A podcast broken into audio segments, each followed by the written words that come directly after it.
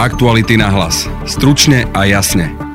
Predbiehajú sa ľudia na očkovanie. Cez registračný systém tzv. čakáreň sa na očkovanie mohli údajne dostať aj ľudia, ktorí nie sú ešte na rade. Ľudí bolo 1470 z fázy 1, teda mladších ako 50 rokov, ktorí deklarovali, že pracujú v zdravotníctve alebo sociálno, e, sociálnej sfére čo však v väčšine prípadov nebola pravda. Budete počuť bratislavského župného lekára Tomáša Salaja. Bohu vďaka, akože zatiaľ očkujeme Astrov, takže k tomuto nedošlo. V okamihu, keby sme mali nejaké iné vakcíny pripravené typu, že Sputnik alebo, alebo Pfizer alebo Modernu, ktorú sme kvôli tomu rozmrazili, tak to už by som asi niekomu zahryzol do krku lebo to je, že to riskujeme to, že tie vakcíny vylejeme. Je po Veľkej noci, čísla hospitalizácií a nových prípadov klesajú. Čo môžeme najbližšie dni očakávať? Pýtali sme sa na to matematika Richarda Kolára a veľkým uvoľňovaním aj to, ak by sa otvorili po väčšej miere školy. A takisto si viem predstaviť, že niektoré služby behom najbližších 7 alebo 14 dní a tým myslím pomerne veľký osah služieb, napríklad obchody a masáže, kaderníctva, holictva. Práve počúvate podcast Aktuality na hlas a moje meno je Denisa Hopková. Naše podcasty vznikajú vďaka vašej finančnej podpore. Môžete nás podporiť cez službu Actuality Plus už od 99 centov za týždeň alebo od 3,60 za mesiac. Všetky možnosti nájdete na webe Actuality.sk lomka plus. Aktuality na hlas. Stručne a jasne. Momentálne mám na linke riaditeľa odboru zdravotníctva Bratislavského samozprávneho kraja lekára Tomáša Salaja, s ktorým sa budem rozprávať o rezervačnom systéme na očkovanie tzv. čakárni, kde sa majú údajne objaviť také medzery, ktoré umožňujú ľuďom dostať sa na očkovanie, hoci by tam za iných okolností nemali čo robiť. Dobrý deň, pán Salaj, vítajte. Dobrý deň. Skúste si tak v úvode približiť ľuďom, že čo sa dialo počas tej Veľkej noci napríklad, alebo v posledných dňoch na tom veľkokapacitnom očkovacom centre a či sa tam teda objavovali ľudia, ktorí tam proste nemali čo robiť, pretože neboli v poradí na očkovanie. E, problém čakárne je, že čakáreň má vypnuté prakticky všetky kontroly. To znamená, čakáreň nejako nefiltruje, kto sa do nej prihlási. Môže sa do nej prihlásiť živý človek, mŕtva osoba, vymyslený jedinec, rytier rádu Jedi, tá e, čakáreň akceptuje prakticky každú prihlášku. A vzhľadom na to, že v očkovacej stratégii existuje skupina, ktorá sa volá že fáza 1, ktorá má prednosť pre všetkými ostatnými skupinami a zároveň ten formulár neoveruje, či naozaj patríte do fázy 1 alebo nie, tak výsledkom je, že ľudia, ktorí sa zahlásili, že sú fáza 1, týchto ten formulár pustil, poslali pozývaciu SMS-ku a poslali ich do očkovacieho centra. A keďže sa táto informácia, že ten formulár pustí každého, rozšírila ako stepný požiar medzi ľuďmi, rozšírila sa to ako virál na Facebooku, tak sa náhle stalo, že na Veľký piatok, Veľkonočný piatok, nám z 2000 ľudí, ktorých nám štát poslal cez tento rezervačný systém na štadión, z týchto 2000 ľudí bolo 1470 z fázy 1 teda mladších ako 50 rokov, ktorí deklarovali, že pracujú v zdravotníctve alebo sociálno, e, sociálnej sfére. Čo však v väčšine prípadov nebola pravda. V okamihu, keď máte kontrolovať tri štvrtiny ľudí, ktorí prichádzajú na štadión, lebo nesplňajú vekovú podmienku, tak výsledkom je, že totálne zahltíte registráciu, lebo formálny 20-sekundový proces sa natiahne na rádovo minúty, kým kontrolujete pracovné zmluvy, dodávateľské faktúry. Ono to dokonca ani nie je jednoduché kontrolovať, lebo tam sú zamestnanci dodávateľa podporných služieb do sociálnych zariadení. No tak najprv musíte nájsť zmluvu medzi dodávateľom služieb a tým zariadením, potom musíte nájsť pracovnú zmluvu medzi zamestnancom a tým dodávateľom služieb, potom to musí niekto prečítať tieto dve zmluvy, musí pokopiť, či je to naozaj pravda, alebo to nie je pravda, potom môže povedať, že poďte dovnútra, alebo nie. Toto veľkokapacitné očkovacie centra nemajú čo robiť. Vo veľkokapacitných očkovacích centrách sa má veľkokapacitne očkovať a nie veľkokapacitne kontrolovať doklady. Kontrola formálnych náležitostí má prebehnúť skôr, než sa ten človek dostane na štadión a z môjho pohľadu by mala fungovať ešte v čakárni tá filtrácia a keď to NCZI nevie urobiť, čo mám pocit, že to v tejto chvíli nevie urobiť, aby prebiehala tá kontrola v čakárni, tak v tom prípade štát má vypnúť fázu 1, má vypnúť pokušenie o podvádzanie toho systému, má umožniť, aby sa všetci prihlásili do čakárne bez ohľadu na vek a má pozývať na očkovanie tých najstarších a tých, ktorí majú najvážnejšie diagnózy. Možno, že ľudia si nevedia predstaviť, kto všetko spada pod tú fázu 1. Vy ste povedali, že ona je tak keby prioritná, tá fáza. A teda čo si majú ľudia pod tým predstaviť, že to sú zdravotníci, alebo kto všetko no, tam spadá? takto. Keď ľudia sa prihlásajú cez čakáreň, tak by si to mali prečítať, čo, čo je fáza ale jedna, lebo je to v tej čakárni napísané. Problémom je, že to nie je napísané tak, že vám to vypichne oči. To znamená, viete sa do fázy 1 prihlásiť aj bez toho, aby ste vedeli, čo je fáza 1. Moja najväčšia výhrada voči tomu formuláru. Ľudia to zaklikli a nevedeli, čo je fáza 1 a nemuseli to vedieť, lebo tým klikali, klikali a nikde im to nevypichlo oči. Na to, aby zistili, čo je fáza 1, by museli urobiť jeden klik naviac na tom formulári, ktorý nie je kritický, čiže keď ho neurobia, nič sa nestane. No ale keď urobia ten klik naviac, tak tam uvidia, že sú to zdravotníckí pracovníci alebo pracovníci v sociálnej sfére, alebo ľudia, ktorí pracujú pre dodávateľov do zdravotníctva a prichádzajú do styku s pacientami, alebo sú to ľudia, ktorí pracujú pre dodávateľov do sociálnych zariadení a prichádzajú do styku s pacientami, alebo sú to policajti, ktorí prichádzajú do styku s covidovými pacientami, alebo sú to hasiči, ktorí prichádzajú do styku s covidovými pacientami a na to treba doniesť nejaké doklady. Tých 1400, čo prišlo počas tých sviatkov alebo v ten jeden deň? Je to jeden deň. To bol jeden deň bolo 75% ľudí. A to teda boli ľudia, ktorí nevedeli do, vydokladovať, že patria do tej fázy 1, čiže to boli nejakí mladí, zdraví ľudia, ktorí tam teda nemali čo robiť. Časť z nich nevedela vydokladovať, neviem vám presne kvantifikovať tú časť, ktorá to vedela alebo nevedela vydokladovať, ale časť z nich nevedela vydokladovať a časť z nich sme naozaj teda otočili, lebo nám ministerstvo odkázalo, že je to náš, naša zodpovednosť a naša úloha, aby sme ich kontrolovali a robili tú administratívnu kontrolu. Takže sme ich asi 3 hodiny veľmi intenzívne kontrolovali, totálne sme si zahltili administráciu u nás, lekári nemali do koho pichnúť, pacienti, ktorí chceli byť zaočkovaní, tak tých sme otočili, aby išli domov a celé to bol taký, že festival vyhodených peňazí a príležitostí. Koľko podľa vás reálne ľudí naozaj bolo takých, že si myslelo, že sú nejakí náhradníci a že to môžu a koľky chceli ten systém iba podviesť? V obidvoch prípadoch to budú rádovo stovky ľudí. Ja som s nimi, s mnohými som hovoril, fakt, že so stovkami ľudí som hovoril a mnohí, ako naozaj sme prešli tým procesom, aj sme si to preklikali s nimi, tú, tú, tú čakáreň a my vysvetlovali, na ktorom bode si prečo mysleli niečo iné, ako si myslieť mali. Hej? A my na, na, na konci dňa naozaj dôverujem významnej časti tých ľudí, ako to boli desiatky ľudí, ktorí, ktorých ten formulár voviedol v omyl. Ako vlastnosť toho formulára bola, že ich voviedla v omyl. Že to, ne, že to jednoducho nesvietilo, neblikalo, neupozorňovalo toho človeka spôsobom, ktorý, akože ja za 10 minút vám vybrainstormujem 17 ochranných prvkov, ktoré by som tam dal, aby som znížil ten potenciál toho pokušenia k podvádzaniu. A v okamihu, keď si kliknete na to, že fáza 1, ono sa vám vôbec neotvorí, že kto je fáza 1. Prečo? Neotvorí, nevyroluje tých 10 alebo 12 možností, kto je fáza 1 a prečo sa nepýtame toho človeka, že klikni, ktorý z týchto 12 bodov sa vzťahuje na teba. Už len táto úloha by viedla k tomu, že ľudia sa zamyslia, ale kurník, však ja sa tu nikde nevidím v týchto 12 bodoch. Lebo by sme ich aspoň donútili prečítať si tých 12 bodov. A keď ten človek sa takto zaregistruje, mu príde registračný mail z NCZI, kde nie je o tom ani zmienka, že chalan, ty si fáza 1, musíš si doniesť papiere. Čiže ak manžela registrovala manželka a ona mu zaklikla fázu 1, manželovi prišiel len mail, že je zaregistrovaný a tu má termín. On ani nevie, že je fáza 1. On ani nevie, že bol vovedený do omilu. On príde v dobrej viere. Stalo sa teda aj to, že sa vyhodili tým pádom vakcíny. Ak tomu dobre rozumiem, vy viete dopredu počet ľudí, ktorí vám príde na očkovanie. Ak vám príde 1400 ľudí, ktorí tam možno, že z nich polovica ani nemá čo robiť, tak vy už máte pre nich pripravené vakcíny, ale ak zistíte, že to teda nie sú tí, ktorí tam majú byť, pošlete ich domov, to znamená, že tie vakcíny musíte potom následne vyhodiť? Bohu vďaka, akože zatiaľ očkujeme Astrov, takže k tomuto nedošlo. V okamihu, keby sme mali nejaké iné vakcíny pripravené typu, že Sputnik alebo, alebo Pfizer alebo Modernu, ktorú sme kvôli tomu rozmrazili, tak to už by som asi niekomu zahryzol do krku, lebo to je, že to, riskujeme to, že tie vakcíny vylejeme. Pri AstraZeneca našťastie tá Astra zniesie aj normálne teploty, to znamená, tak ju dáme naspäť do chladničky. Čiže tu až také riziko toho vyhadzovania vakcín e, k nemu nedošlo, ale okamihu len, čo by sa toto stalo v prípade niektorých iných vakcín, ktoré sú e, zraniteľnejšie, tak by toto hrozilo.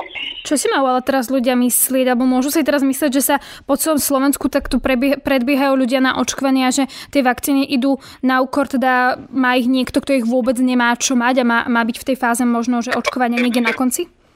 Chcem vás ubezpečiť, že nikto nebol zaočkovaný na úkor niekoho iného. Aj keď by sa bol býval predbehol, nebol zaočkovaný na úkor niekoho iného.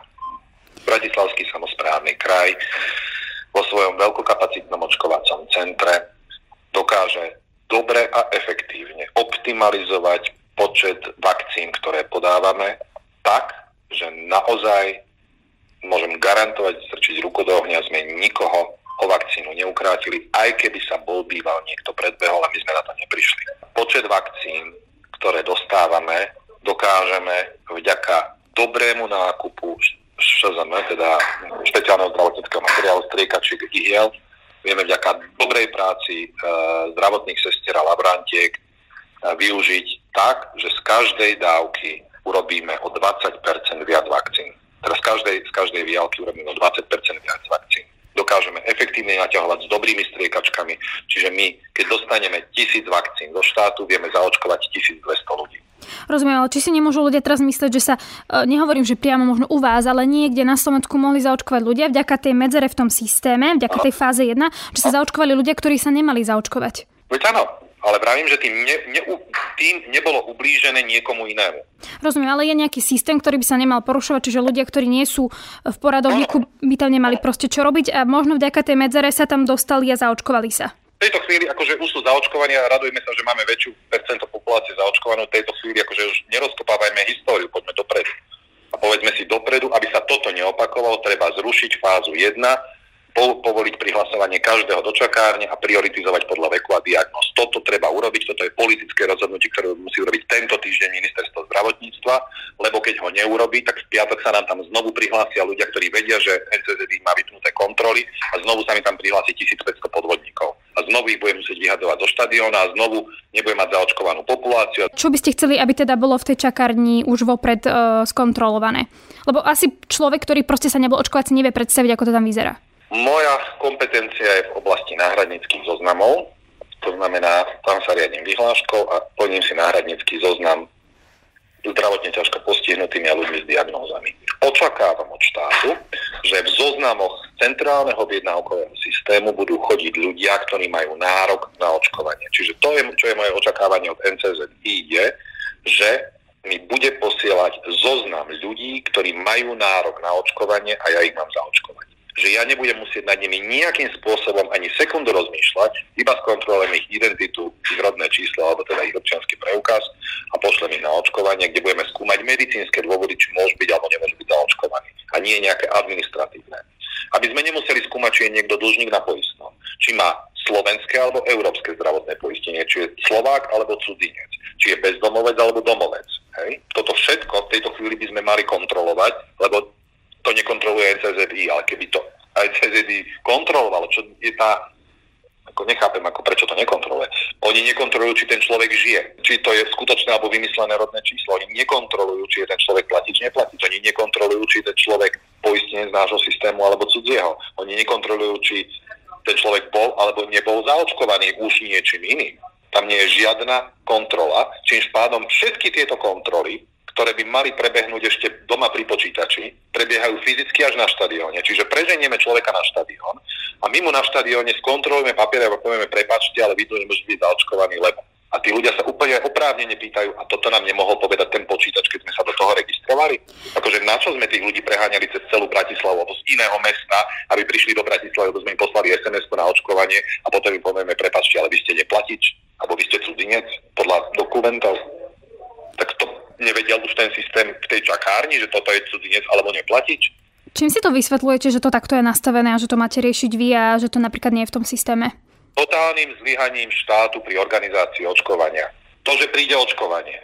Sme sa nedozvedeli, prosím vás pekne, akože 7. či 6. apríla 2021. To, že budeme očkovať a že to je jediná cesta z, tejto, z tohto marazmu a z tejto pandémie, hádam vieme už od jesene. To, že jedného dňa príde taká chvíľa, že bude treba očkovať. A keď príde jedna taká chvíľa, takže to budeme musieť robiť veľkokapacitne. A neurobili sme preto nič. Žiadnu prípravu na strane dátovej dátovej infraštruktúry na strane NCZI. Nikto nevymyslel nejaký logický proces a architektúru reportovania. Nikto k tomu nepripravil legislatívu. Je apríl 2021 a ja s vami riešim to, že či budeme alebo nebudeme očkovať bezdomovcov a neplatičov. Ako nechápem, prečo to riešim v apríli 2021, keď je rozbehnuté veľkokapacitné očkovanie. Ja to stále hovorím, že to je niečo ako keď tých cestárov v tom decembri prekvapí sneh. Improvizujeme na poslednú chvíľu a toto už nie je hra o fazulky, toto je hra o životy ľudí a domnievam sa, že teda odpoveď na vašu otázku je to totálne zlyhanie štátu príprave vakcinácie v tejto krajine. Tá čakáreň vznikla teda po tom, že čo bol aj ten chaos v tom očkovaní. Ono to malo uľahčiť to očkovanie. Toto sa stalo, toto sa stalo a toto, toto chválim a to je jediná pridaná hodnota toho celého systému lebo nechápem, ak niekto, niekto vymyslel to striednutie na tie termíny. Takto. Toto nie je, že e, čisté zlyhanie NCZI, a bol by som rád, keby to aj tak vyznelo, že uh, oni na toto museli dostať od niekoho pokyn, že to majú takto robiť. Alebo schválenie, že to takto môžu robiť.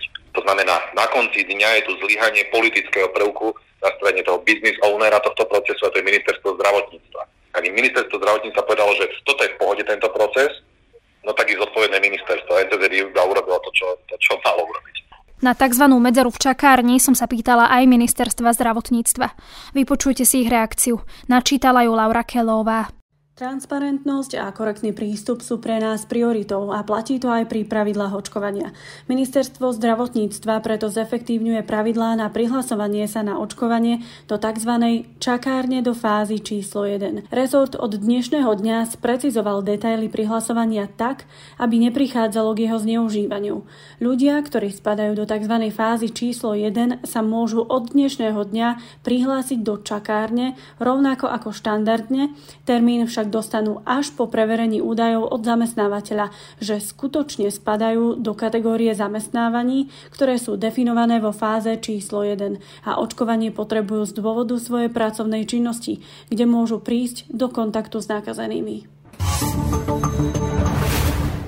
Vyzerá to tak, že sa epidemiologická situácia na Slovensku postupne zlepšuje. Mohla to ale pokaziť Veľká noc? A čo môžeme očakávať najbližšie dni či týždne? Čo presne sa bude otvárať a aké opatrenia sa môžu uvoľňovať. No a čakajú nás napríklad nejaké nové zmeny? Na to všetko som sa pýtala matematika Richarda Kolára. Vypočujte si s ním rozhovor.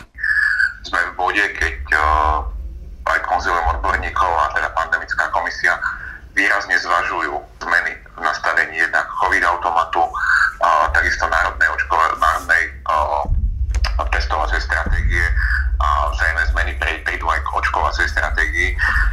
Je veľmi ťažké ako keby očakávať, ako sa podarí nastaviť niektoré tie nástroje, ale keď budem teraz hovoriť, budem predpokladať, že sa ich podarí nastaviť lepšie, ako momentálne sú, ale že to naozaj podarí, to nie je jasné. Ak sa to nepodarí, tak je možné, že niektoré tie vyhliadky nebudú odhadnuté správnym spôsobom. Ak to bude prebiehať naozaj podľa očakávaní, tak predpokladám, že týždeň po Veľkej noci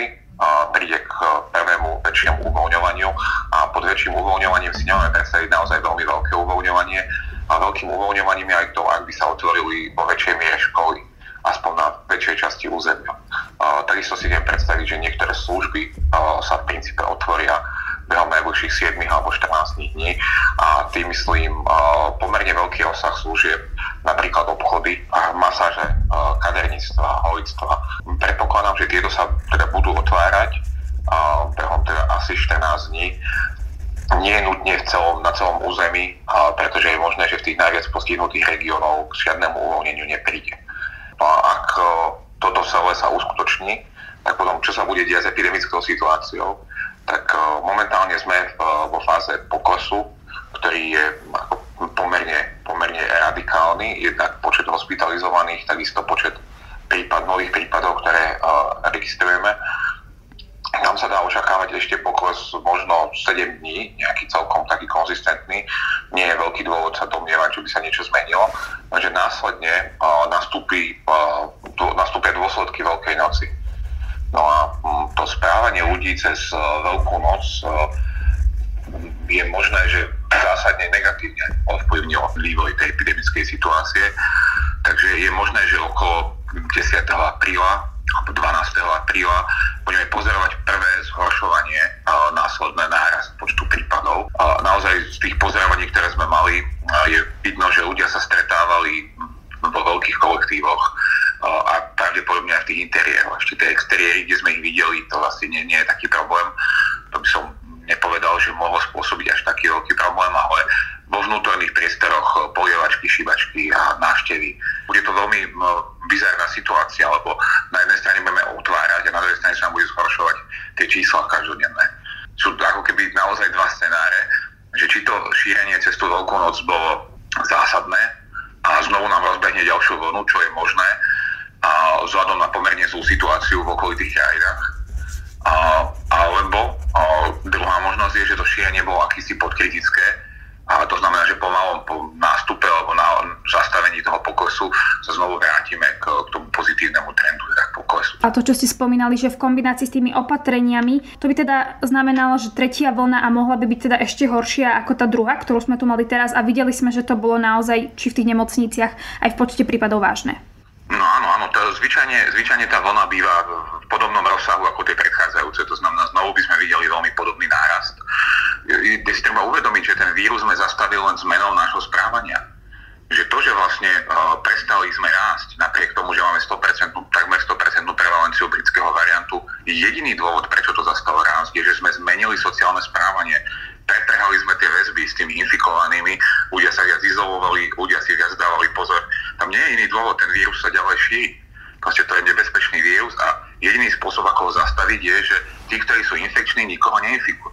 Tam nie je žiaden iný, žiadna iná možnosť, žiaden iný mechanizmus, ktorý by to zabezpečoval. Takže to, že sme teraz za vrcholom vlny, znamenalo to, že vďaka tej zlej správe, že vlastne ľudia poznali infikovaných, poznali hospitalizovaných, poznali zomrelých, tak vďaka tomu vlastne zmenilo správanie všetky tie veci, všetky tie časti toho grafu, nie úplne všetky, ale väčšina, a izolovalo sa vlastne tie skupiny, ktoré sú infikované od tých neinfikovaných. No ale ak tá veľká noc znovu spojila tento graf dokopy. A stále bolo dostatočne veľa infikovaných, čo aj nejakí infikovaní u nás boli. A susedné krajiny sú na vrchole, to znamená, že všetci tí, ktorí pracujú v susedných krajinách a prišli na veľkú noc domov, tak tam je veľká šanca, že boli infikovaní, tak všetko toto mohlo výrazne naštartovať znovu tú epidémiu. A my navyše sme nastavení hlavou, že teraz je vlastne lepšie, lebo čísla, ktoré vidíme, hovoria na to zlepšovanie. Napriek tomu, že v skutočnosti už môžeme, môžeme byť v stave zhoršovania. To znamená, že toto je veľmi nebezpečný režim a práve teraz uh, to môže naozaj obrovský rast. Pravím, viac budeme vedieť niekedy okolo 10. až 15. apríla. Keď nám vtedy začnú stúpať čísla, je to extrémne nebezpečné. Prečo by mala byť tá tretia vlna horšia, ak už zároveň aj očkujeme, čo vlastne pomáha uh, tomu, aby ten vírus sa tak nešíril? No zaočkovaných máme stále malý počet ľudí. Uh, ten počet ľudí, ktorých máme zaočkovaný, okolo 12-13 populácie. A to si zoberme, že to sú jednou dávkou a to sú čerstvo zaočkovaní. Polovica z nich sú čerstvo zaočkovaní. Na to, aby ste vy vybudovali dostatočnú imunitu, potrebujete niekoľko týždňov, ona stúpa v princípe po, po tom očkovaní. To znamená, že efektívne máme zaočkovaných menej ako 10% obyvateľstva a máme zaočkovaných len asi tretinou seniorov na 70, na 80 rokov. Čiže to sú veľmi malé čísla v porovnaní s Európskou úniou, výrazne zaostávame. No a to znamená, že my sme nedokázali v tom období od januára do marca zaočkovať dostatočne veľa tých najviac ohrozených skupín, a to znamená, tie sa všetky môžu infikovať. Proste každý, kto to ešte nemal, neprešiel si tou infekciou alebo si nevytvoril dostatočnú imunitu, sa môže stále infikovať. Tam sa nič nezmenilo.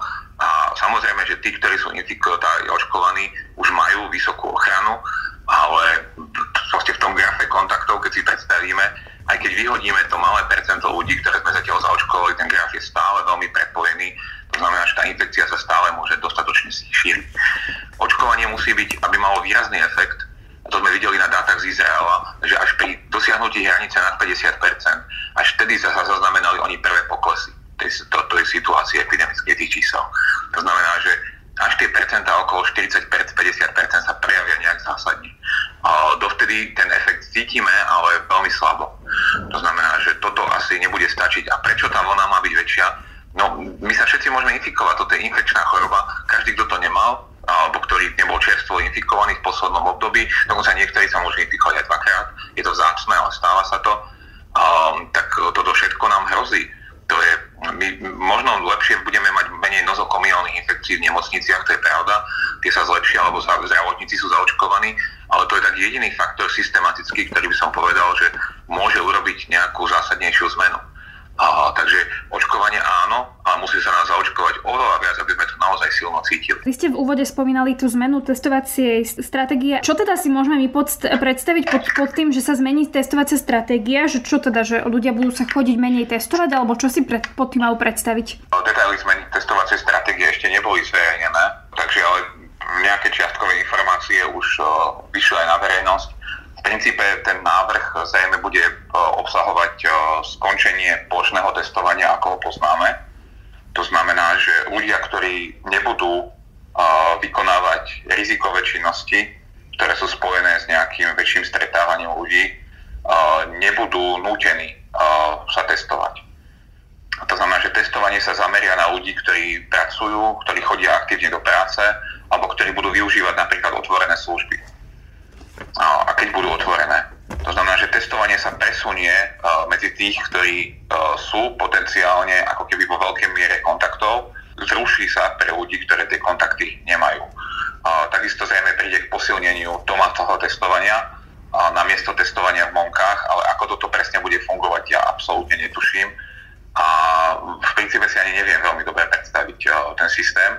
Na druhej strane to najzásadnejšie, tá najzásadnejšia zmena, ktorá prišla, prišla tesne pred Veľkou nocou, keď sa schválila pandemická PNK a OČRK v plnej výške ako náhrada vlastne pre ľudí, ktorí sú karanténizovaní.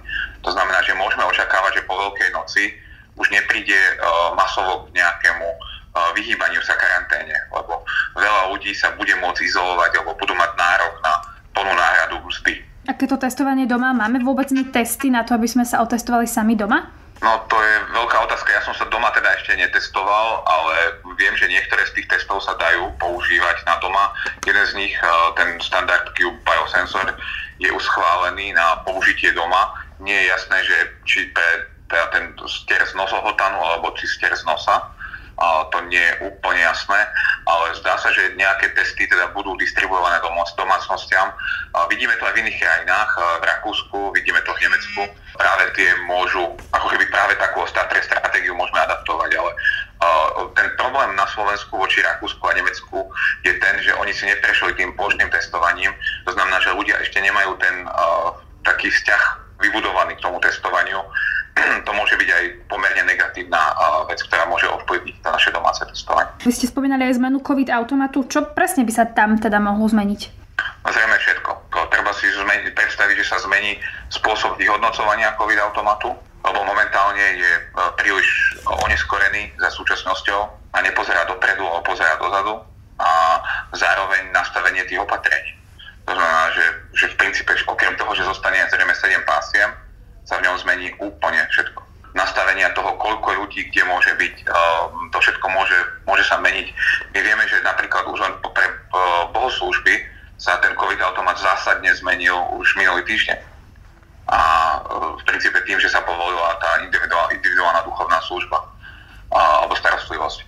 Takže m, mm, takéto zásahy m, mm, vo všetkých tých kategóriách môžeme očakávať. Jednak COVID automat, jednak tá testovacia stratégia prejdú v najbližšom týždni dvoch zásadnými zmenami. Je veľmi ťažké vlastne očakávať, čo vlastne z nich vznikne a akej podobe budú schválené. No a to je pre dnes všetko. Ak radi počúvate naše podcasty, nájdete nás v aplikáciách a na našom webe, kde si napríklad môžete vypočuť náš najnovší ranný podcast s klimatologom Jozefom Pechom o klimatických zmenách. Pekný zvyšok dňa želá Denisa Hopková. Aktuality na hlas. Stručne a jasne.